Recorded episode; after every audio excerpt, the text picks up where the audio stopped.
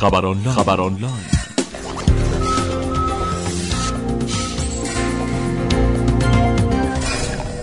گفتگوی غلام علی جعفرزاده نماینده مردم رشت در مجالس نهم و دهم با خبر آنلاین را با موضوع دستمزد نمایندگان مجلس میشنوید. والله حقوق مجلس فاجعه است برای نماینده. حالا ببین مثلا ما دانشگاه دانشگاه میریم اصلا شما این سوال بکنید چرا نماینده از مجلس حقوق نمی‌گیرن؟ در محل کار قبلیشون حقوق می‌گیرن. خب الان اتفاقا منم همین سوالم دارم. یعنی واقعا به خاطر واقعا بابا آخه من من نمی‌دونم. بعدا نگه چرا یه نماینده دوست شد. نگه دیگه آقا شما میگید بیا فوش بخور فلان رو بکن. شب و روز نداشته باش زنه چرا نداشته باش بعد از یه مثلا مادر یه نمی‌دونم کارمند صدوق بگی آخه این مسخره بازی چیه؟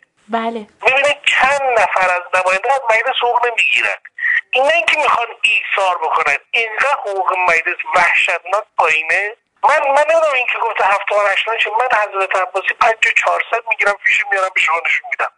من تو دانشگاه هشت تومن می‌گیرم من تو دانشگاه هشت میلیون هشت خورده می‌گیرم آجا خونم بیخوابیدم خدا شاید میخوابیدم هشت میلیون تومن می‌گرفتم. آخه یعنی چی مسخره بازی ها با شما سیصد تا نماینده مجلس دارید دیگه سه هزار تا ندارید که نماینده مجلس هم می‌خواید اینا در خدمت این مملکت باشد یا نه؟ اینا رو تضمین کنید دیگه. ما مثل قاضی ها حقوق بدید مثل وزرا اصلا حقوق بدید چرا این بچه بازی ها چیه؟ مثلا اینا خیلی فضای مملکت فضای مسئول شده. اصلا یه چیز دیگه بگم. تو حضرت عباس خدمات مدیریت خدمات کشوری بدن. اشکال داره؟ قانون دیگه مدیریت خدمات کشوری مادر رو حقوق بدن خیلی افتضاحه. به خدا خانم عباسی اونایی که دستشون به دردشون برسید رو نمیان این هم فوش این همه تومت تمام این داستان ها اصلا خیلی کشور داره بد میشه. با یه داستان دروغ و اوهای نجومی شکل حالا من واقعا نرسیدم. من خودم از صبح من پرسیدم آقا چیه؟ این هفتاد درصد چیه؟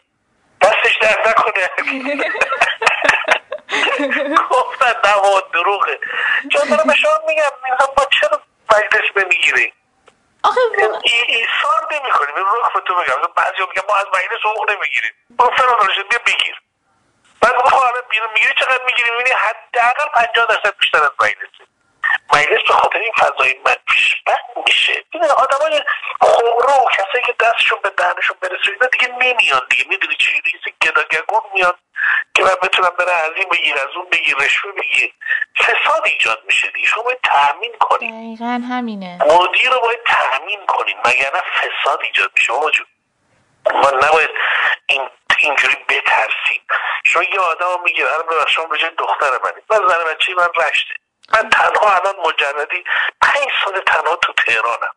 مردم میگه تنها باش. زن بدبختی بکی زندگی اینجوری بشه. زن بچه تو نبیش. صبح آشب کار کنه یا عالم کار ریخته. من باید تا سال یک دو کار کنم. حرف بخور. تلفن رو جواب بده. کارا رو بخور. دو بودو بودو بودو بودو بعد میگه حالا ببخشید. فقط در راه اسلام کار کن. کی آخه. اینا افراد تفریطه. اون چیه حقشون رو بدن. من اینو باید تعمین کنن. بعد نماینده مجلس این ماشین دولتی نداره. راننده نداره. بابا من بسته. من دفتر مشام به تو رشت.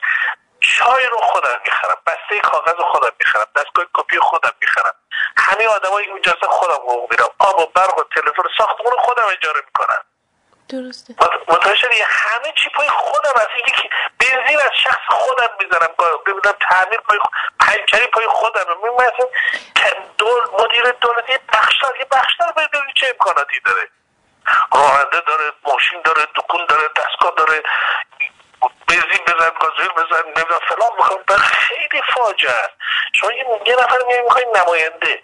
من یه میلیون و صد هزار نفر جامعه هدف دارم. میگی جواب همه رو بده. چشم کردنت نه. من ما چاپر می‌زنم حقوق بگیر اصلا دیشب مرده اسمس در روز سی میلیون یه میلیون تا بریز به حساب من.